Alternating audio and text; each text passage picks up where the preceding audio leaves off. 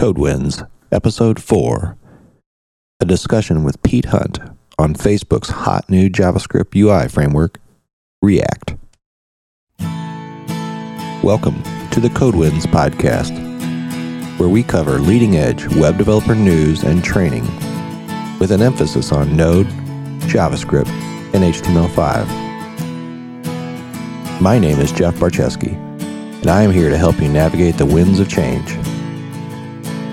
In this episode, I had the pleasure of chatting with Pete Hunt, a software engineer at Facebook. We discussed Facebook's new JavaScript UI framework called React. Facebook's React introduces some new ideas and approaches to building web interfaces, which I find very interesting and compelling. React can be used on the client or server side with Node.js, and can not only render HTML, but also other devices like the Canvas. The links and show notes for this podcast are available at codewinds.com/4, as in episode 4. So here's my discussion with Pete Hunt. Well, today I'm talking with Pete Hunt, a software engineer for Facebook. Pete's been involved in implementing the photos on the timeline.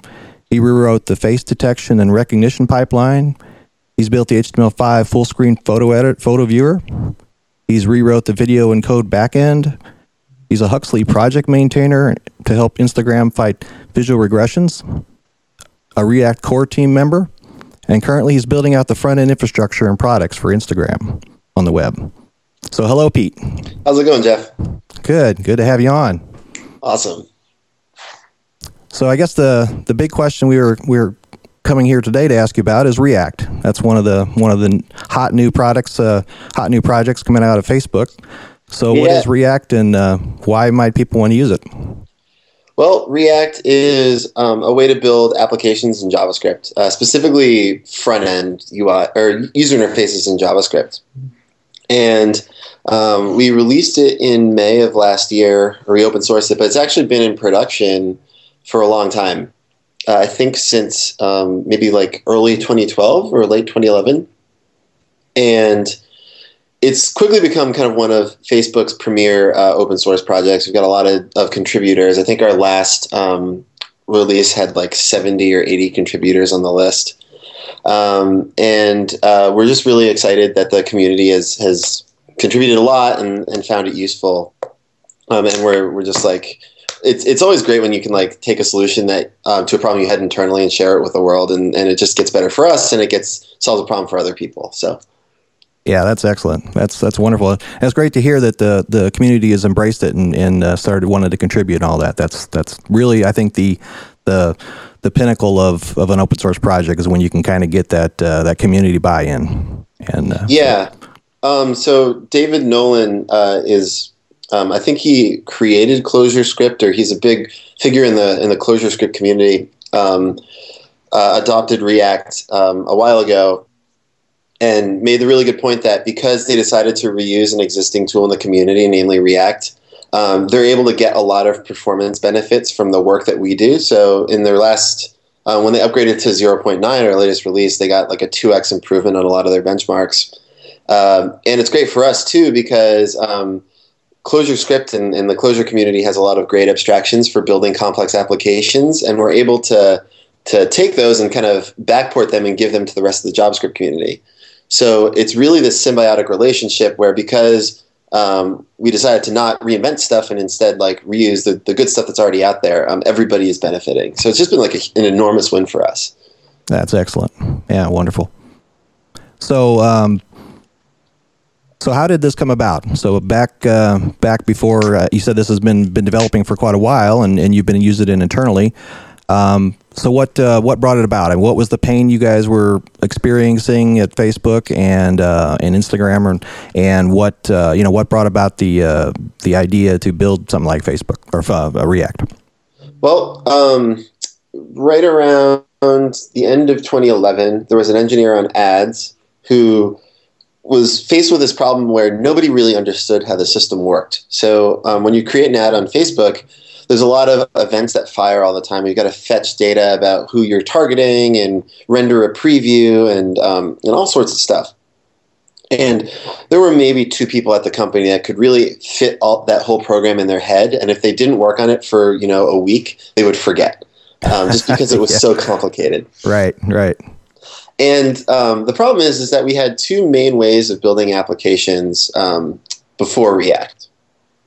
The first is we had a global event bus where basically we would have all these different modules and they would broadcast events onto the page and other modules would listen to them and maybe broadcast other events based on other events that were firing. So you've got events on events. That works really well for simple things like kind of the 2007 era Ajax app. It works pretty well. Right, right. When you start building more and more stuff into the front end, it gets kind of unwieldy. So one of the problems that they faced was they were never sure which events were going to fire and in which order. And so when you were accumulating these events, it became very hard to reason about what state your program was going to be in. So this is a recurring theme of React, which is like program state is hard to reason about.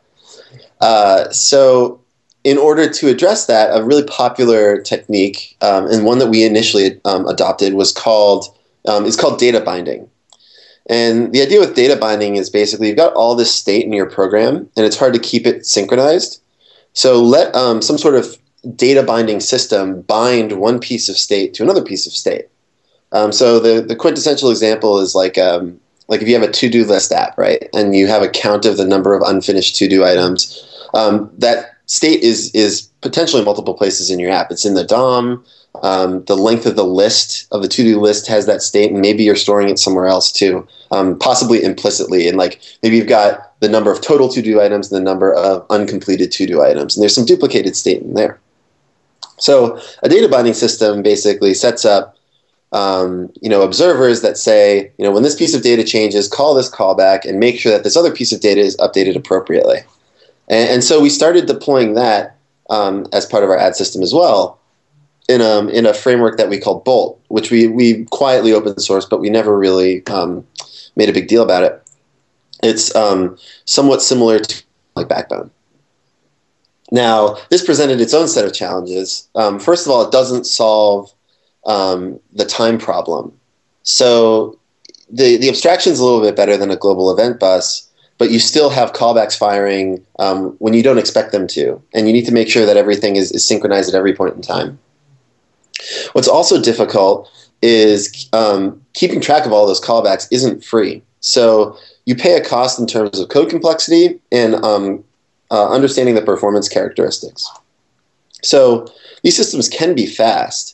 It's just very difficult to understand when you make a change, like how is that going to affect your performance? So what might just be incrementing a single integer, maybe that's very fast and there's only one observer attached to it. Or maybe there's hundreds of thousands of pieces of data that depend on this. And it's very hard for you to know what your program's going to do when you make a change. And when you get something as complex as kind of our power tools for creating ads at Facebook, it's unmaintainable.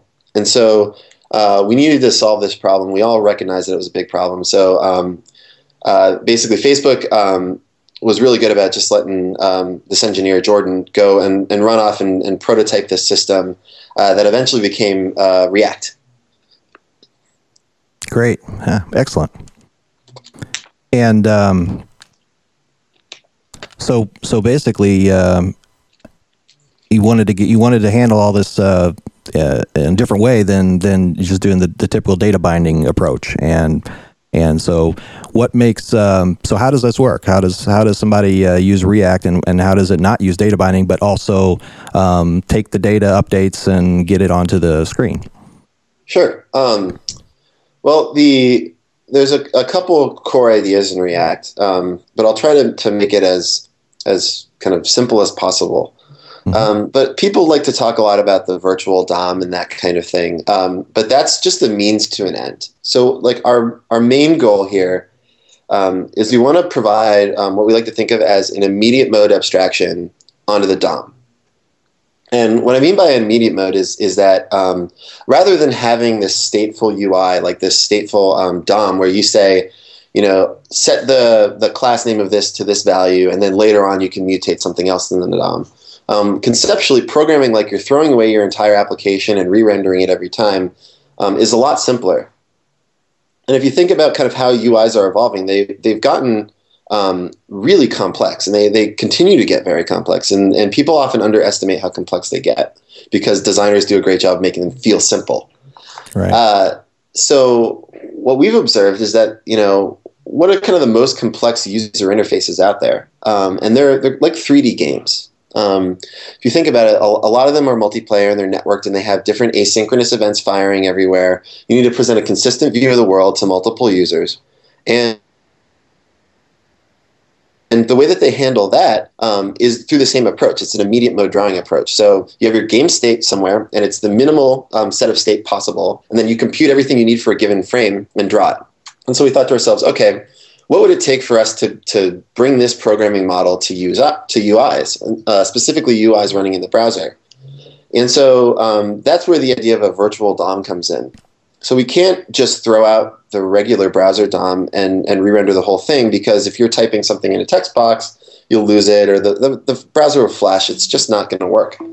But what we discovered was if we rendered to something called a virtual DOM, where we say, hey, we generate a description of the DOM that we want, and then we diff a previous description with the description that we want to update the UI to look like, we can do that in an efficient way, and the programming model just becomes a lot simpler, and there's a lot of problems we just don't have in this model anymore.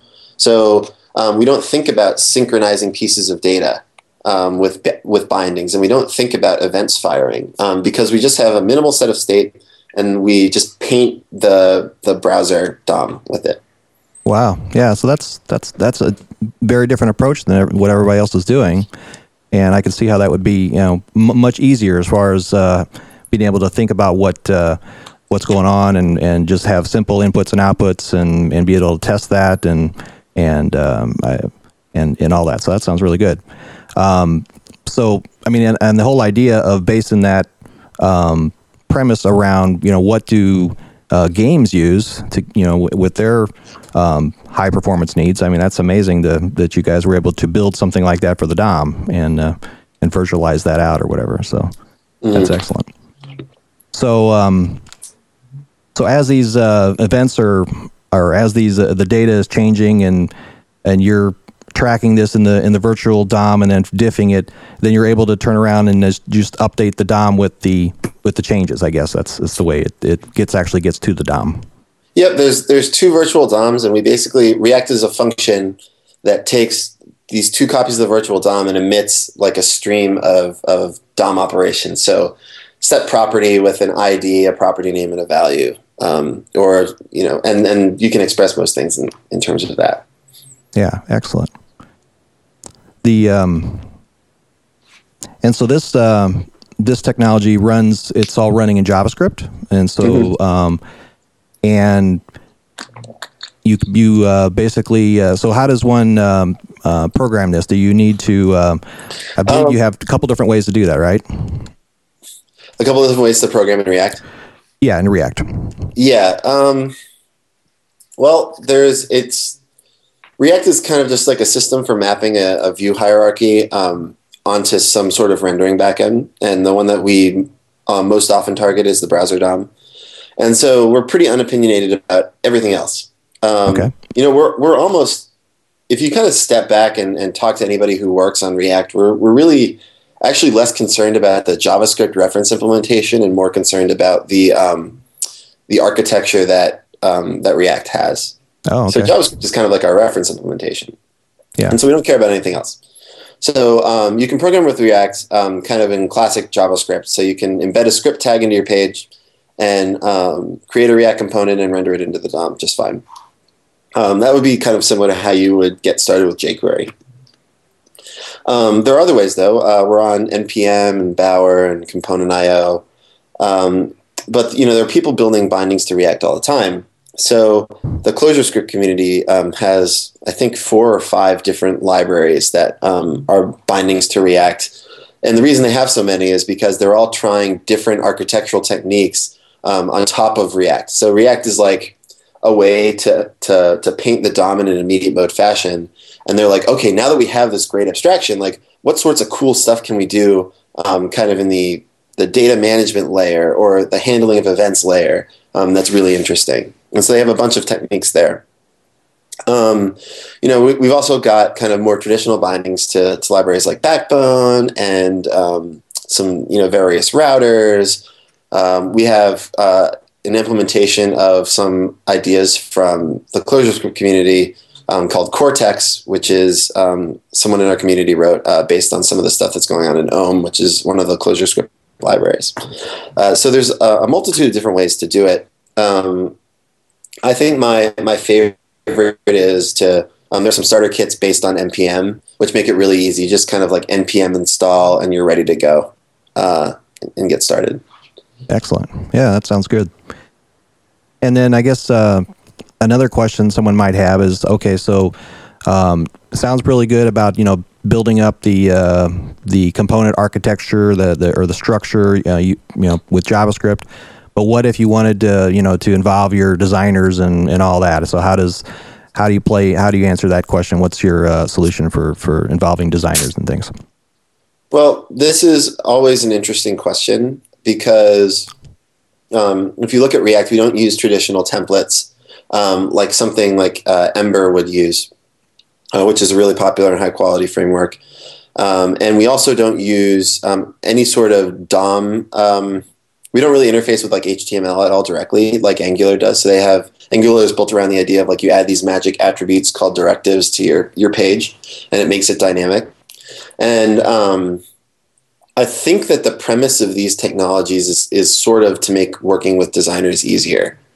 Whereas we're kind of like pure JavaScript, like function calls and building up data structures functionally. So at first glance, people think that it's hard for designers to work with React. I actually disagree with that a lot. I was a one-man team on Instagram for a while, and I worked very closely with our designer who contributed a lot of CSS and JavaScript code. And so Instagram.com is like living proof that, you know, designers who write CSS can write JavaScript. I mean, at least the subset that you need to work with a front-end engineer with React. So it's a little less about how easy it is and a little more about how unfamiliar it is. Okay. So you're going to have to change the way you think about applications a little bit. And you're going to have to change some of the syntax you use.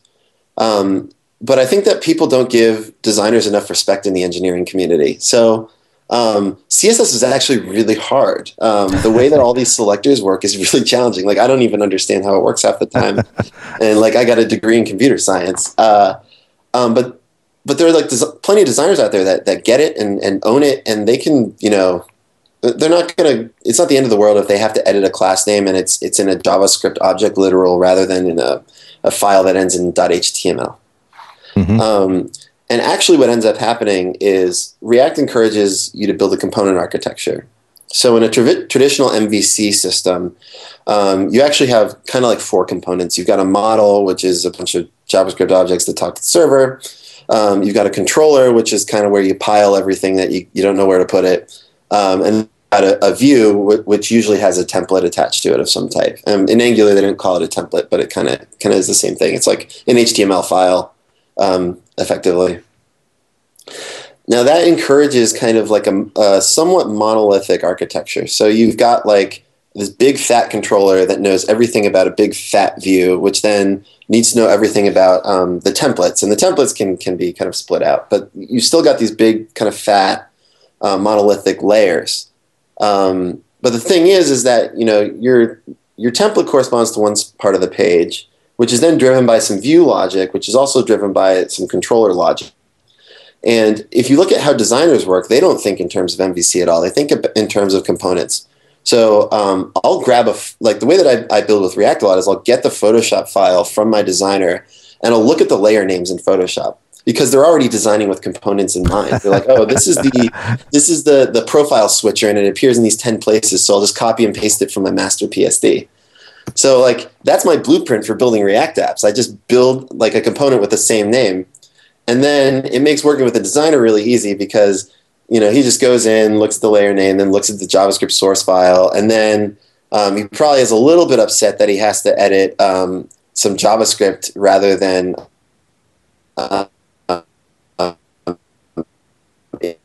HTML. But the benefits for the front-end engineers are so far and away worth it that, you know, taking the extra couple of days to figure out that you need to look for class name colon rather than class equals, you know, looking in JavaScript rather than in HTML is totally worth it.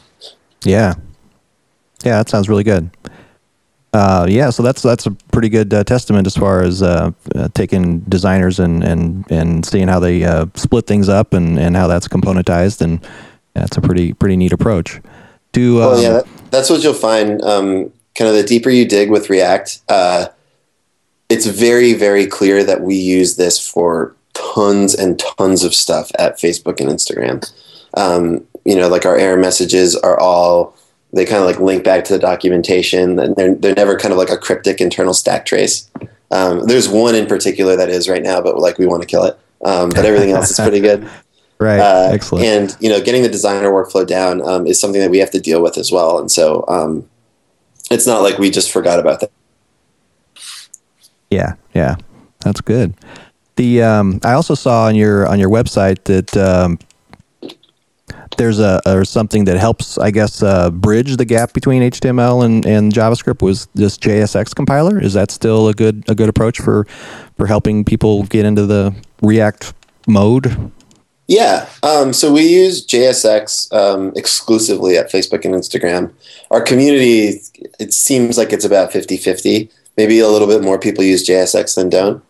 But the way that you build applications in React is you have like a function basically that takes in some data that we call props and state, and then it emits this like so-called virtual DOM. And the way that you emit it is you return an object that you construct with like a bunch of built-in functions. So you might say, you know, return react.dom.div parenthesis, you know, react.dom.span, and like nest these function calls.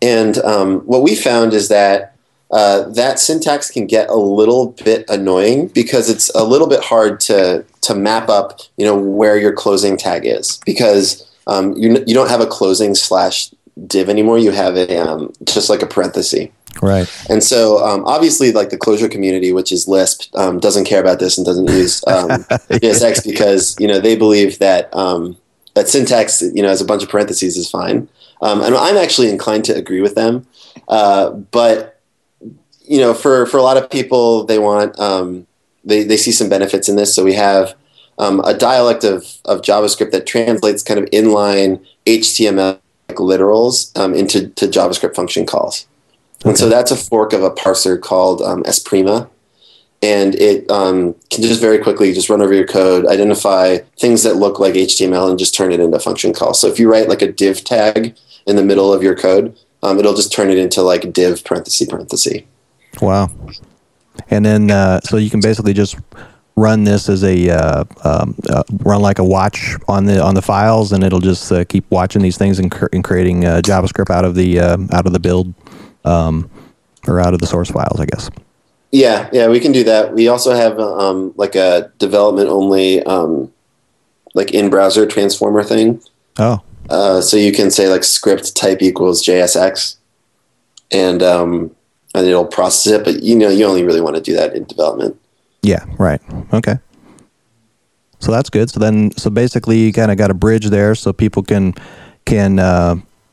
write something that's closer to HTML and not have to, you know, or if they wanted to go straight into the programming model, they can go straight in and build it up that way. So two different ways to do it. And I guess many other bindings come along besides JavaScript as well. So that's really, really, really interesting. Yeah. So what else? So what else do people need to know about React? Is there any tips or tricks on making the leap to this model? Is it pretty foreign to people when they are used to coming from these other things? It would seem like that with the templating, without templating, that maybe it's a little easier to change things and add things because maybe stuff's all in one file or something like that. Is that kind of what you've seen? That's what we found. Part of this is you need to kind of try it out on something real, to really internalize how much working in other systems sucks, I think. Yeah. So you get in kind of this, you start just kind of like writing the minimum amount of code needed to fully express your app, which is pretty nice. And then I build a lot of like examples that compare, React and Ember, React and Angular, React and Backbone or something like that. And I just find myself kind of like having to fight the framework a little bit. So you need to enforce this arbitrary separation where, you've got directives on one side of the fence and markup on the other side of the fence. And you write a lot of code to just glue those together for the sake of gluing them together. Or in the case of a traditional data binding system, you write your program code and then you have to make sure that you like manually track the data dependencies between them. And if you make a mistake, the system can't warn you that you made a mistake. Your behavior is just incorrect. And so you'll find that like when you kind of get like this liberating abstraction, it's just so complex things just become so much easier. So kind of on the flip side of that, if you kind of write your to-do list or your hello world with React, it's probably going to be a little bit more code than if you use something like Angular or Ember. But the instant that you need to customize anything and make it kind of not just a simple iteration over a list or something, that's when React really shines because it just gives you so much power. That's great. Yeah. I guess another question I had is you mentioned that you could also render this. I think you mentioned with Node. So how would that work as far as being able to maybe render on the server or and all that? Well, that's a great question. React is designed to be the like most expressive way that you can render a view hierarchy onto some sort of rendering backend. And all of our rendering backends are basically plugins. So the React core can run anywhere that JavaScript runs. So our default plugin is what we call like the browser DOM plugin. But we have another one that's kind of a subset of that, which renders to an HTML string. And so you can basically boot up React on the server without a browser DOM, which is really heavyweight and expensive. And just render like a plain string of HTML. And then if you want to serve that to Google, you'll get like a pretty nice boost in your page rank. If you want to serve that to the client, you can either serve them a static page and just write your code with React, or you can send that down and then run React on the client, and it will see, hey, it looks like you server rendered the page here and there's markup already there. So it can basically adopt that markup and reuse it. So it won't change. It won't actually change the page at all when the JavaScript starts. It'll just attach event handlers and start responding to events. So you get like this great situation where if you're like Facebook and you have a lot of JavaScript to download, you can serve down a static HTML page and the user could like start typing a comment, and by the time the user hits submit, the JavaScript has downloaded, but they didn't even notice because it all attached in the background. Wow, that sounds really great. I mean, I've always had a problem with not being able to serve the HTML from the server. When you go to the single page app style, thing. But that sounds like the best of both worlds. I mean, because you can serve it for the crawlers. You can also serve it as a performance improvement for the user because they can see the page quickly. And then if it all binds up and starts working after the JavaScript loads, that sounds really great. So. Well, yeah, that's the advantage of again, like coming from within the Facebook gauntlet. So in order for this technology to become the big bet that Facebook has made on it, it had to go through like multiple rounds of really, really smart engineers like trying to kill it, basically. And it has to survive. It's survival of the fittest, right? And one of the things is like we can't like write our entire site in JavaScript and one day wake up and realize like our response times and the developing world are really bad because we block the whole page download on JavaScript. Because in that point, if you're tied to the browser DOM, you need to rewrite your whole site, right? Or rewrite everything. So this was kind of like a a very important part of React from the beginning, which was like, we need to be able to render both server on the client and kind of almost be able to have your cake and eat it too, basically. Yeah, yeah, that's excellent. Is there any thought to even possibly, since if you could potentially have this virtual DOM on the server and a virtual DOM on the client, is there any thought about, you know, maybe doing some, you know, if somebody was building some kind of a game or something where you needed this state coming in from multiple places, if, you know, served over Socket.io or something, I don't know. I mean, I'm just theorizing here that you could probably even do some pretty cool, you know, things with having the state and, you know, in both places, or, you know, server and yeah. So there's some cool ideas.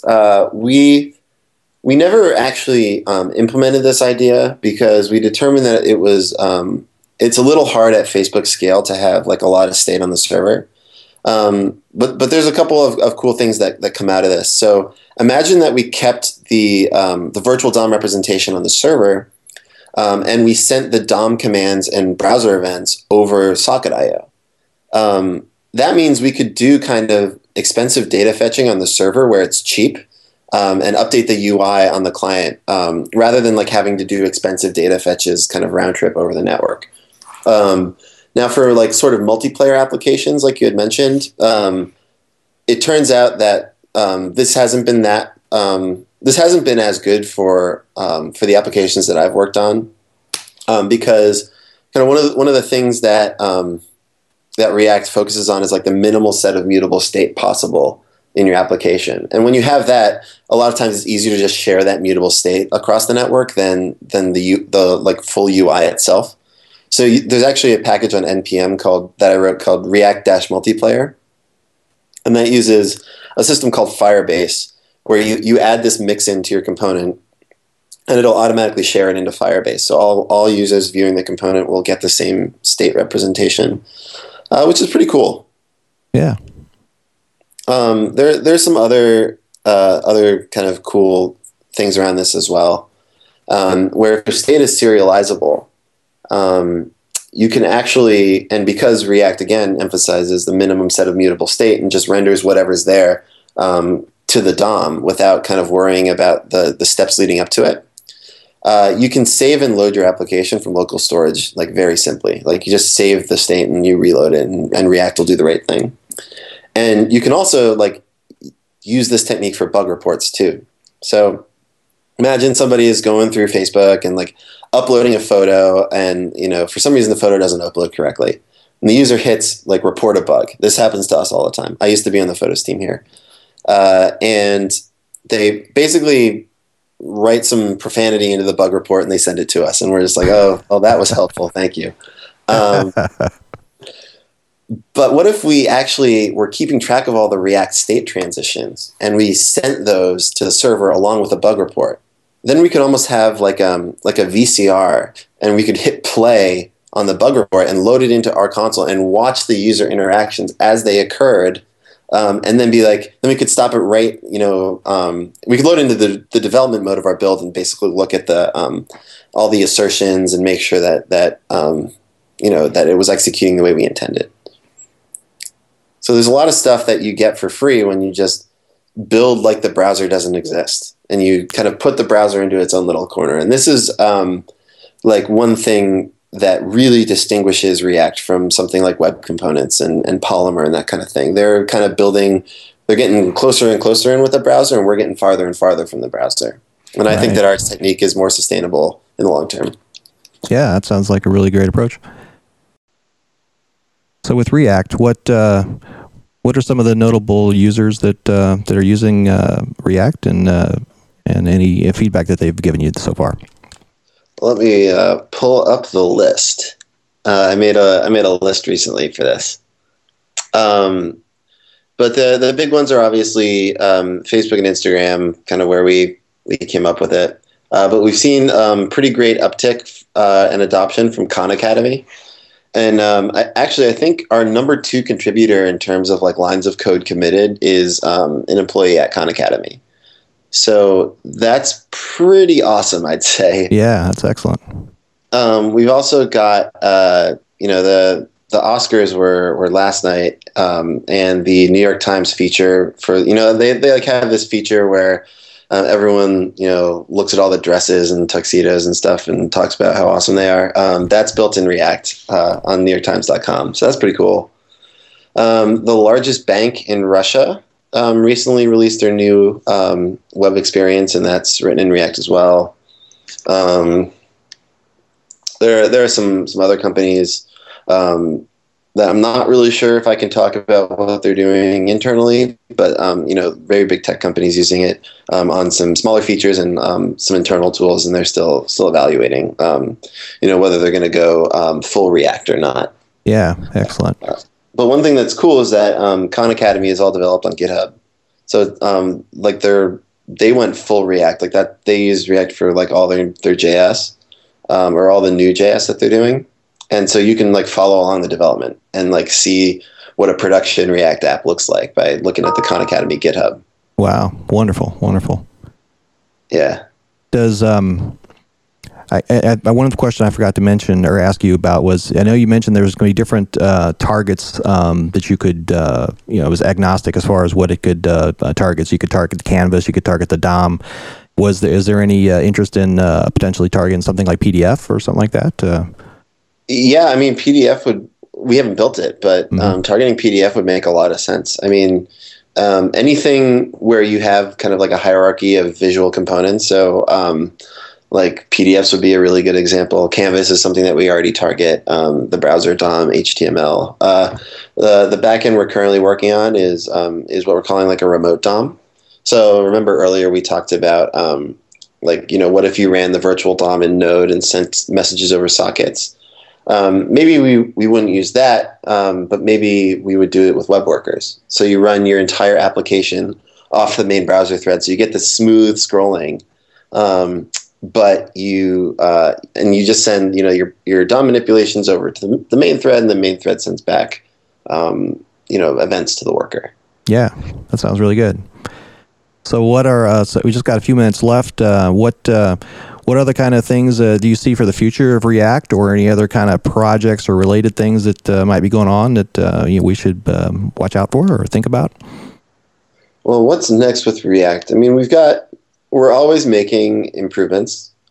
So we've got, you know, people are reporting that their apps got twice as fast with React in the next release, and we have kind of more optimizations coming. So performance is always kind of what I think is interesting is like performance is always going to get better, and the API is always going to get smaller. So we're gonna try to remove some kind of duplicated API calls, you know, that kind of thing. We are going to work on a kind of official shareable components specification. So like, wouldn't it be great if you could just npm install React type ahead, and then you get like a Facebook style type ahead. You can do that today, but we just haven't quite, like, we want to make the experience like really, really slick. So, you know, you search in a component repository page, and there's like example code and a live sample. Like, wouldn't that be great? So that kind of stuff. And, yeah, I mean, just more integrations too, full stack starter kits. Yeah. That type of thing. Hoping to convince some of the major frameworks to, you know, use React as their rendering piece, just because I think that our solution is, you know, light years ahead of kind of the status quo, because nobody has built like a browser agnostic rendering engine that targets the browser before. Yeah, just kind of trying to get all the pieces in place. But the end goal for React and Facebook and open sourcing React is to get the ideas out there and convince people that the ideas are good. So to convince people that, like, you know, a mutable state in your user interface is something that you should declare war on. You know, rendering your UI in this immediate mode fashion where you just throw out the old UI and re-render the new one and figure out what changed automatically can be fast and is a lot easier to program. So, you know, if some other system takes React and rips it off and, you know, whatever, like that's still a win for us.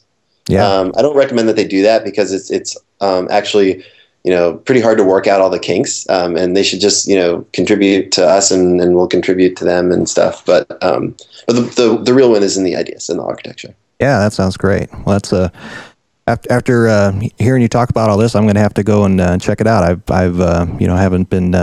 I've looked at some of the examples and stuff, but this really sounds exciting. And I didn't know about all the depth and how all the details and all that all plays out. And so I'm really excited to try it out myself and give it a go. So that's awesome. Thanks, Pete. Hey, thanks. How can people follow you and maybe contribute back to some of the projects and that? What's the best place to do that?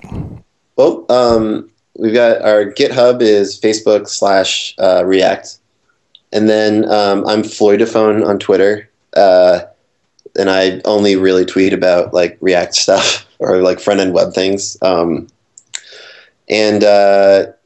just we're a pretty friendly group. We've got an IRC chat room on Freenode, which is #ReactJS, and that's kind of like the Facebook UI team. A lot of them idle in there during the workday on Pacific time. And so you can go in there and ping anybody, and we generally respond pretty quick. So that's great. Yeah. And as far as for a new person to start out, should they just go to the reactjs.org? Is that the best place? Or yeah, okay. And I know there's videos and examples and all that on there, so that's excellent. So thanks, Pete. I appreciate you taking the time to share all these details about React. I'm excited to see what comes forward from all this, and I think it's a great framework. Thanks a lot, Jeff. I hope you've enjoyed this episode of CodeWinds with Pete Hunt. I would love to hear what you think about this interview or about React. Head over to CodeWinds.com/4 and leave me a message. Also, if you would like to help others find this podcast, please give a quick rating on iTunes. That will help boost our visibility in the iTunes directory. Until next time, this is Jeff Barczewski with CodeWinds.